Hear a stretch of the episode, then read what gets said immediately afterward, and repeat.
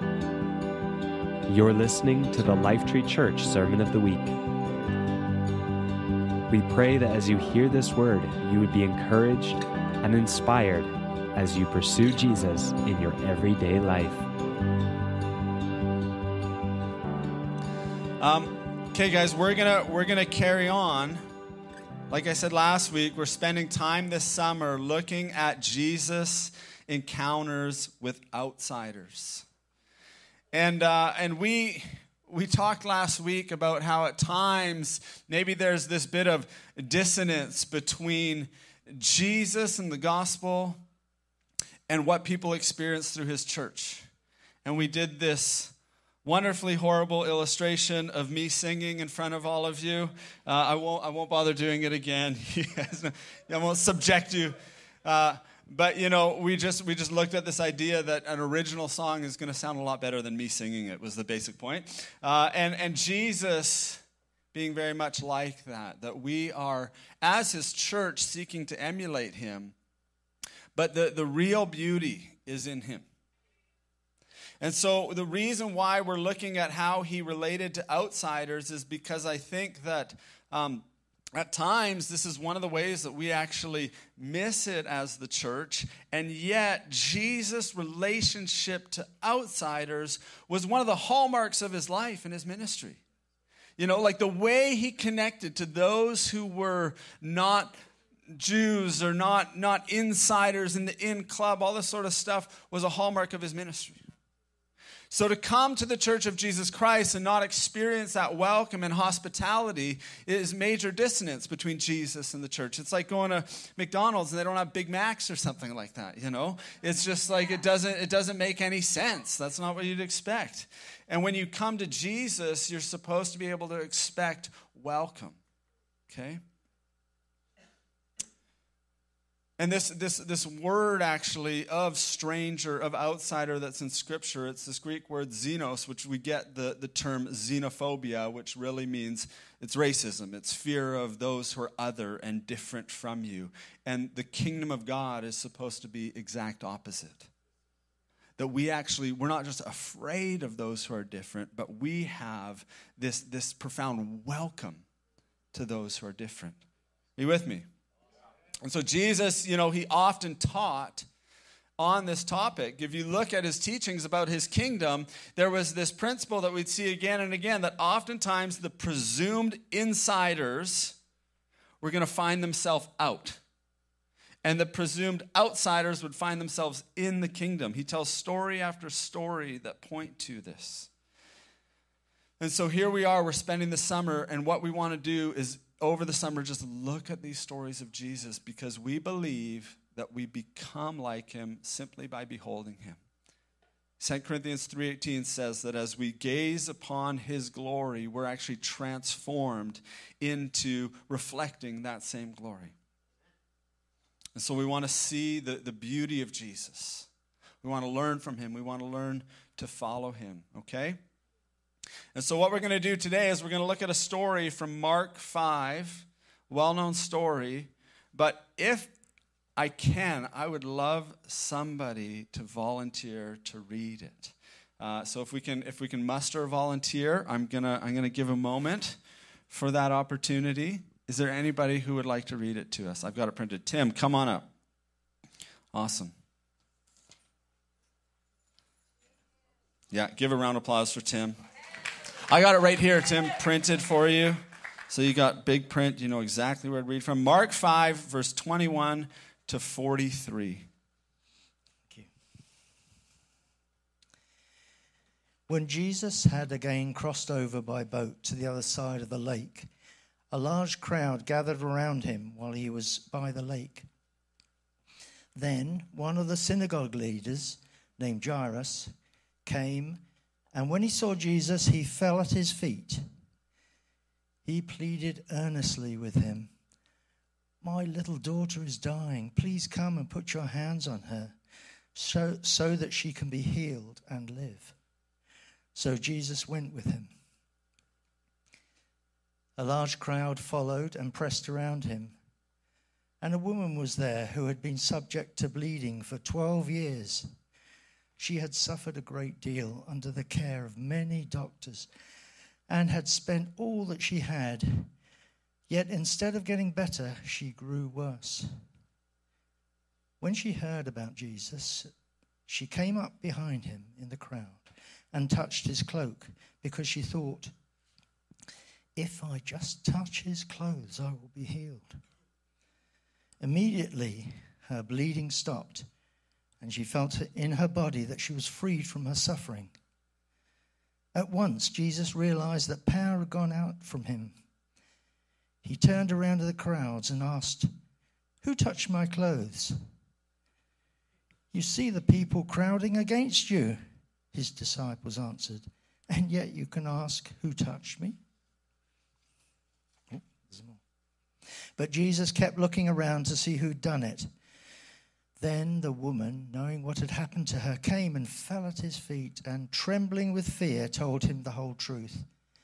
He said to her, Daughter, your faith has healed you. Go in peace and be freed from your suffering. While Jesus was still pe- speaking, some people came from the house of Jairus, the synagogue leader. Your daughter is dead, they said. Why bother the teacher anymore? Overhearing what they said, Jesus told him, Don't be afraid, just believe. He did not let anyone follow him except Peter, James, and John, the brother of James. When they came to the home of the synagogue leader, Jesus saw a commotion with people crying and wailing loudly. He went in and said to them, why all this commotion and wailing? The child is not dead, but asleep. But they laughed at him. After he put them all out, he took the child's father and mother and the disciples who were with him and went in where the child was. He took her by the hand and said to her, Talitha koum, which means, Little girl, I say to you, get up. Immediately the girl stood up and began to walk around. She was 12 years old. At this, they were completely astonished. He gave strict orders not to let anyone know about this and told them to give her something to eat. Thanks, Tim. You can give him round of applause again. That's okay. Encourage that. Uh, I just love Jesus. Like wherever Jesus goes, things get better. I just can't help but think about that as, as Tim was reading to us. Um, I want to just say something that is a little tangent before we dive into the text, and that is this. Um, what we're doing this summer as we look at these stories is something that you can do on your own when you read Scripture. And what we're doing, you could call it contemplative Bible study. And it involves simply slowing down when you read the text. When you slow down in the text, my encouragement to you is try to get into it. Try to see it, try to hear it, try to feel it, try to try to sense what's going on. Notice what stands out to you. Put yourself in the shoes of different characters and think about how you might respond. And that's what we're doing this morning. That's what we're going to do in weeks ahead. And I really want you guys to catch that, that you can do that. Like, we can read through a story like that and just kind of get the facts and, and miss some of the details. So, my hope this morning is that we would actually be able to catch some of those details together. And, and I'll say this on the tangent note of slowing down that I believe to actually listen to and follow Jesus is going to require slowing down for a lot of us. And we're going to maybe see a bit of that in the story. But so here, here's some observations I want us to, to look at and to catch this morning. First, I want us to just contrast the key characters in the story. You have this man, Jairus, who's the leader of a synagogue, and you got this unnamed woman who's got this, this issue of constant bleeding for 12 years, right? Who's the insider? Who's the insider? Jairus, the synagogue leader. He's like, he's like a pastor. He'd be like he'd be like a well-known member of the community who leads in the synagogue and he's notable and he, he's he's worthy of some respect, right? And then you've got this woman who's got this this constant flow of blood. And she's unnamed, and you realize, like, I want us to catch this. Just like the leper that we looked at last week, she would have been deemed, according to the standards of the community, unclean which meant that over this 12 year period of this constant bleeding, she was rejected, ostracized, and pushed outside the community. I don't know how many watched The Chosen, but they did a great episode on this story, uh, which really, which really pulls you into the experience of this woman. And if you haven't watched it, all I can say is you should watch it. But, um, but you know, so here we have these characters, and, and also, notable and worth noticing, which maybe in the 21st century we don't notice, but another key difference between them is Jairus is a man and she's a woman. Right? So, the, the other thing you could notice too is Jairus, in his notable position, probably has some money. I think that's a decent assumption to make. She, we're told in the text, has spent everything that she has and could on trying to get better with doctors. And so, you have this also social economic difference between them. In all these ways, when you compare them, there's massive difference, making him an insider, her an outsider. Okay, you with me? And what I want us to notice is Jesus' response to faith, not social status. Jesus is interested in their faith. So he, he, doesn't, he doesn't, you know, turn away Jairus. He doesn't turn away the women. He responds to their faith. And I want us to also catch this, the urgency and the high demand of the moment. Like when you actually, you know, try to get into the story, it tells us right at the beginning that when Jairus comes to Jesus, what does it say he did? He falls to his knees and it says he pleaded earnestly with Jesus.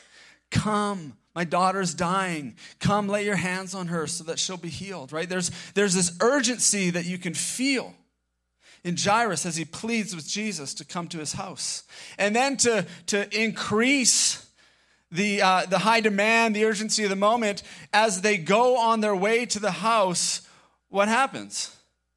A crowd follows. You remember last week Jesus told the leper, like, hey, don't tell anybody about this. And it says, but instead the leper went out and, and spread the news and told everybody. Well, what we're seeing here in this story is the effect of that leper's disobedience. There's all these people who are pressing to Jesus, and it says they're pressing to touch him. Picture with me like celebrity status scene. Think the Beatles or Justin Bieber or something like that walking through the street and mobs of people crowding around. That's the picture with Jesus. Now, why they're all trying to touch him, it, you know, we don't know. Maybe for some, it was just the novel, novelty of getting close to this well known guy. But clearly, we see in the story of the woman, there was more than novelty going on. There's this faith that she's reaching out to him, right? But despite the urgent need of this notable leader in the community, despite the pressing crowd, Jesus was available. And this is really the, the center of what I'm hoping we catch this morning as we think about how we relate to those who are outside, those who are unclean. Are we available? Are we available? See, what I see when I look at Jesus is that he held space in his heart and in his schedule for this woman, for this outsider. And this is speculation for sure, okay, but I'm gonna, I'm gonna share my speculation with you. The, the fact that this woman in faith could say, hey, I'm just gonna touch the hem of his garment and I'll be healed, I think points, and she did, she gets healed. It points to this reality that Jesus' heart was open. Jesus had a disposition of openness to the needs of the people around him, that she could just touch the hem of his garment and make a demand on the power and the anointing that was on his life and be healed. He held space in his heart and in his schedule.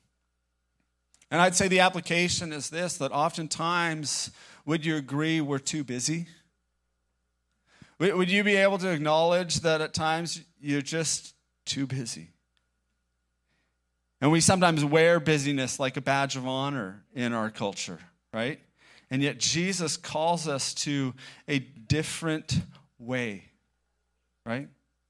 And sometimes our busyness is in our schedule, is like actually consumed. Other times, guys, I think our busyness is that our minds are saturated these. You know? Like, I know I harp on these a lot. My kids would go, "Yeah, you sure do." But the, uh, but you know, the, the, it's just this reality that I think that we get so consumed. And we need to not be so saturated in our hearts and in our minds. We need space to actually hear from the Spirit, to actually be open to that outsider who reaches out to make contact, to that unexpected, to that leading of the Spirit, right? And so here's the thing is that in the midst of this story, Jesus takes time. He takes time and he gives attention to her. It tells us that she was already healed. It tells us in the story that when she touched his garment, she could feel in her body that she was healed. So Jesus could have just kept walking. Maybe he knows it's done, whatever, but instead he stops and he says, Who touched me? Actually, he specifically says, Who touched my clothes? And his disciples are like, Bro, what are you talking about? like, who didn't touch your clothes? Right? And he's like, No, I, I felt power go out from me. And what I want us to notice is that although she was already healed, Jesus stopped to connect with her. He stopped to publicly uh, confirm her healing, which in doing so was actually restoring her to the community. Because if she just went about like as this person saying, "Hey, I'm healed, I'm better," you know, of this condition, nobody could actually really see. They'd, they'd be skeptical. So, in Jesus actually stopping and making that space for her, he wasn't just connecting to her, he's publicly acknowledging she's healed and she's back in. You don't have to be afraid of her anymore. You don't have to keep your distance. She gets to come back in. He makes space for her. And he also stops to affirm her faith. He doesn't condemn her. Because the reality is, is she was breaking the law, the religious law, the ceremonial law, by being in that crowd with this flow of blood. And Jesus, in, well, in the story, it tells us this. When finally she decides, okay, it's me, I'm going to come clean, it says this The woman, knowing what had happened to her, came and fell at his feet and, trembling with fear, told him the whole truth. Why is she trembling with fear? She's afraid of potentially being condemned for being out in public, for being among a crowd with this impurity, this flow of blood. And Jesus, instead of condemning her, he affirms her. He affirms her faith publicly. And the phrase that jumped out at me was, was he told her the whole truth. I don't know what that means. Maybe she started from 12 years ago when this, when this thing started happening and all the doctors she had seen, all the things. But the, the, the thing I'm seeing when it says he told, she told him the whole truth was again, Jesus took the time. I can imagine Jairus standing there, like looking at his watch, being like, "Hey, you know, remember me? You know, weren't we, weren't we going to go over here and heal my daughter?" And and and there's this this posture that Jesus has where he's just not worried. He knows that the Father's got it covered. He knows what, what, what the power God is capable of in and through him. And he didn't let the demands of the moment dictate to him what he was going to do. He didn't let the demands of the crowd or the demands of this notable individual dictate to him what he was going to do. He let the Holy Spirit's leading determine how he would respond in the moment. And it reminded me as I was thinking about this, this story I heard my dad tell. And if you've been around Lifetree for some years, you've probably heard him share it at times, but I'll, I'll keep it short. But it was a story where he had been asking God to speak to him and lead him to people. And he saw this woman hitchhiking, and he was on his way home to we, we were a one vehicle family at this time, and my mom had an appointment that she had to be at, and he knew time was tight, but, but he saw this hitchhiker, and he couldn't help but feel God pulling him to give her a ride. And so he said, Okay, I'm going to loop the block, and if she's still there, I'll give her a ride. He comes around, she's still there. Story is like God actually gives him a word of knowledge about this woman's name. He's able to, to, to speak into her life, has this whole moment. He gets home, he, he drops her off, and then he gets home totally late, only to hear my mom say, Yeah, the, I believe it was a doctor's appointment. The doctors phoned and actually had to postpone my appointment. God, the point is, God worked out the details. You know, uh, this is not application that man is not like disregard your wife's schedules, okay? Just words wise, but that was that was what happened.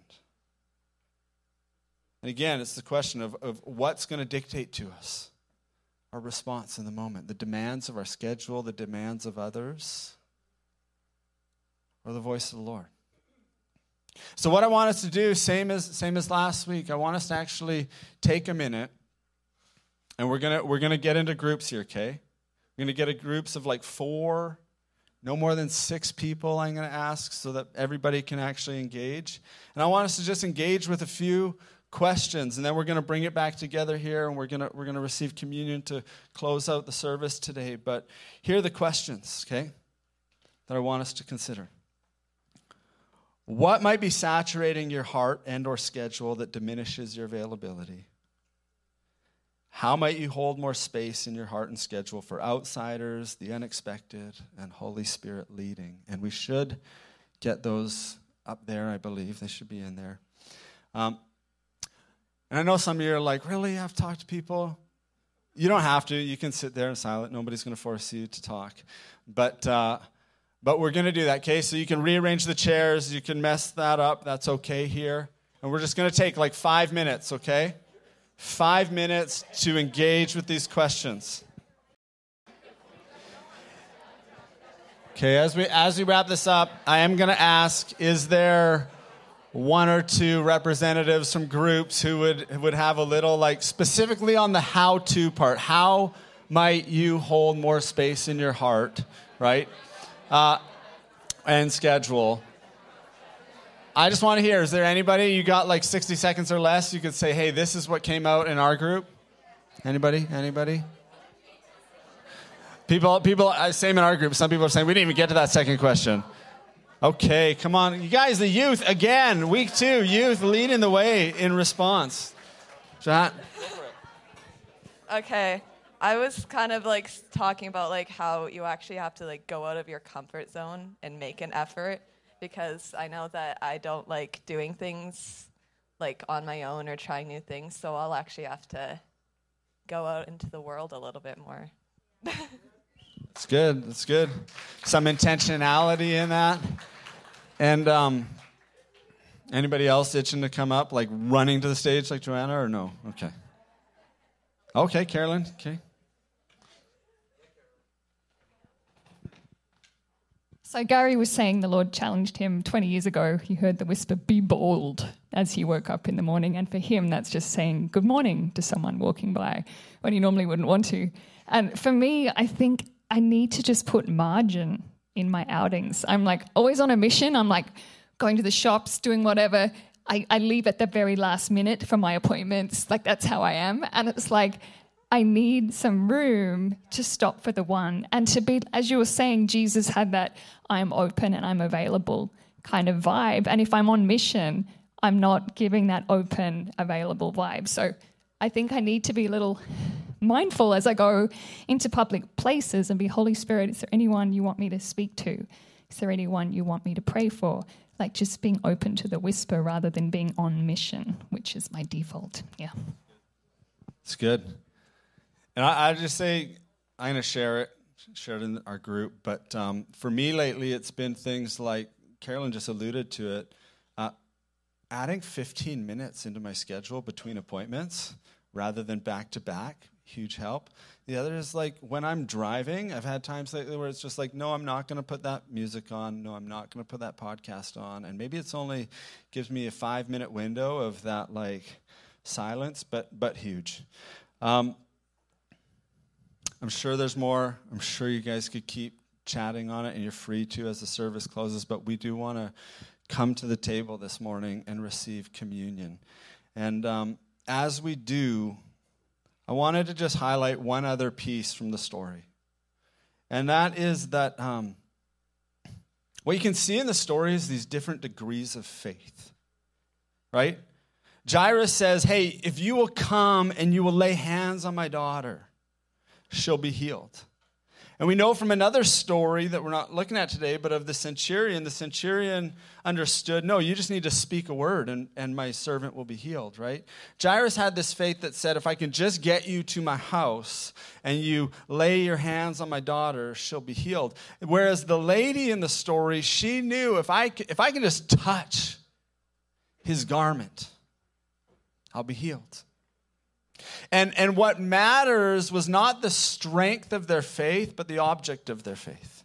In other words, their faith is, our faith is not to be in the strength of our faith, our faith is in Jesus.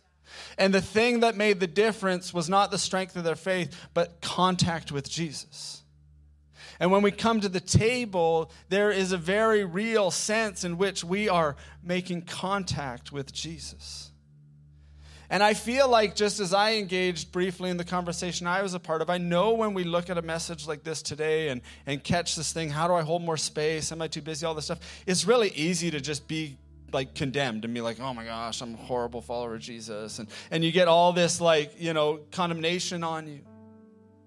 And what I want us to continue to catch as a community is that we don't get changed by beating ourselves up. We get changed by seeing Jesus. We get changed by making contact with Jesus. And so when we come to the table this morning, I want to encourage you to just have your heart open to however He wants to meet with you, however He's going to make contact with you, whatever He wants to change in your life. Maybe He is going to shift something in you where there's just a greater openness in your heart. Or maybe you're coming to the table this morning and you need healing in your body. Maybe you're coming to the table this morning and you know you need forgiveness. But whatever the need is, when you make contact with Jesus, He can meet that need. Whatever level of faith you're at as you approach Jesus, it's contact with Jesus that changes you. And so, with that, I want to invite, there's a few couples who are going to help serve communion. And what we like to do here at Lifetree, if this is your first time here, is we just ask you to stand up from your seat, come forward, and receive the bread and the juice, the body and the blood of Jesus given for you. And then we're going to ask you to go, go back to your seat, and we're going to just have this moment here together. So, you can, you can stand up and come forward and get those elements. So, just as I said at the beginning, of our time, you know, this, this contemplative approach to Scripture, I want to encourage us just into that posture as we receive communion. That we actually just pause in our heart and in our mind and in our spirit, and we don't just go through the motions right now. But we actually really, you know, catch what it is that you hold in your hand, what it represents, what Jesus had to say about it. And I also remember right as we opened up this morning, Stacy said something to the effect of hopefully you leave today closer to Jesus than when you came. And, and just like I was saying before, it's like may we make contact with Jesus and his spirit in this moment. So I want to just take, let's just take a moment, consider what it is you hold in your hand and what it represents. And Lord, we thank you for your body that was given for us. We thank you that you came and you lived among us. You showed us what the Father is like. You gave yourself fully for us. We receive you. We receive you gladly. We receive you gratefully this morning. Jesus' body given for you, take and eat.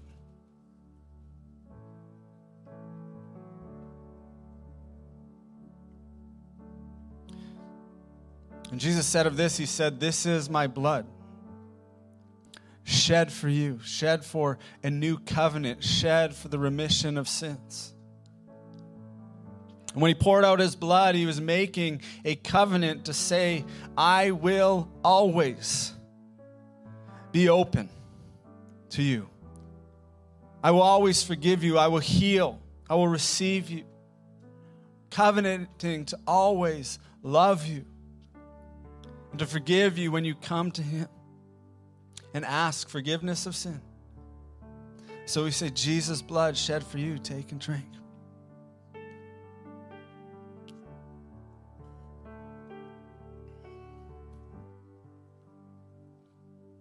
Lord, we thank you for all the ways that we are seeing how these people's lives were changed through encounters with you. We ask today that we would be changed to look even more like you. God, as we go out from here today, that we would go out into the city of Victoria in our day in this week, or maybe wherever we're camping or whatever we're up to, but we go out looking more like you. We love who you are. We love what you're like. And we just say, we want to be more like you, Jesus.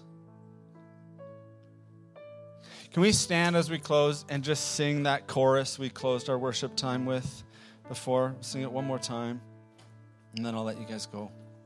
Your name is like honey on my lips, your spirit like water to my soul. Your word is a lamp unto Jesus, I love you. I love you. Jesus, I love you. I love you.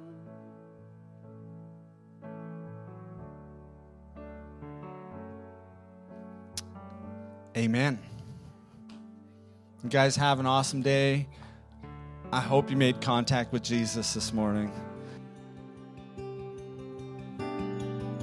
Thank you for listening to the Lifetree Church Sermon of the Week. At Lifetree, we are a family all about declaring and displaying Jesus to transform lives and benefit our city. If you'd like to find out more about Lifetree, you can find us online at lifetree.ca.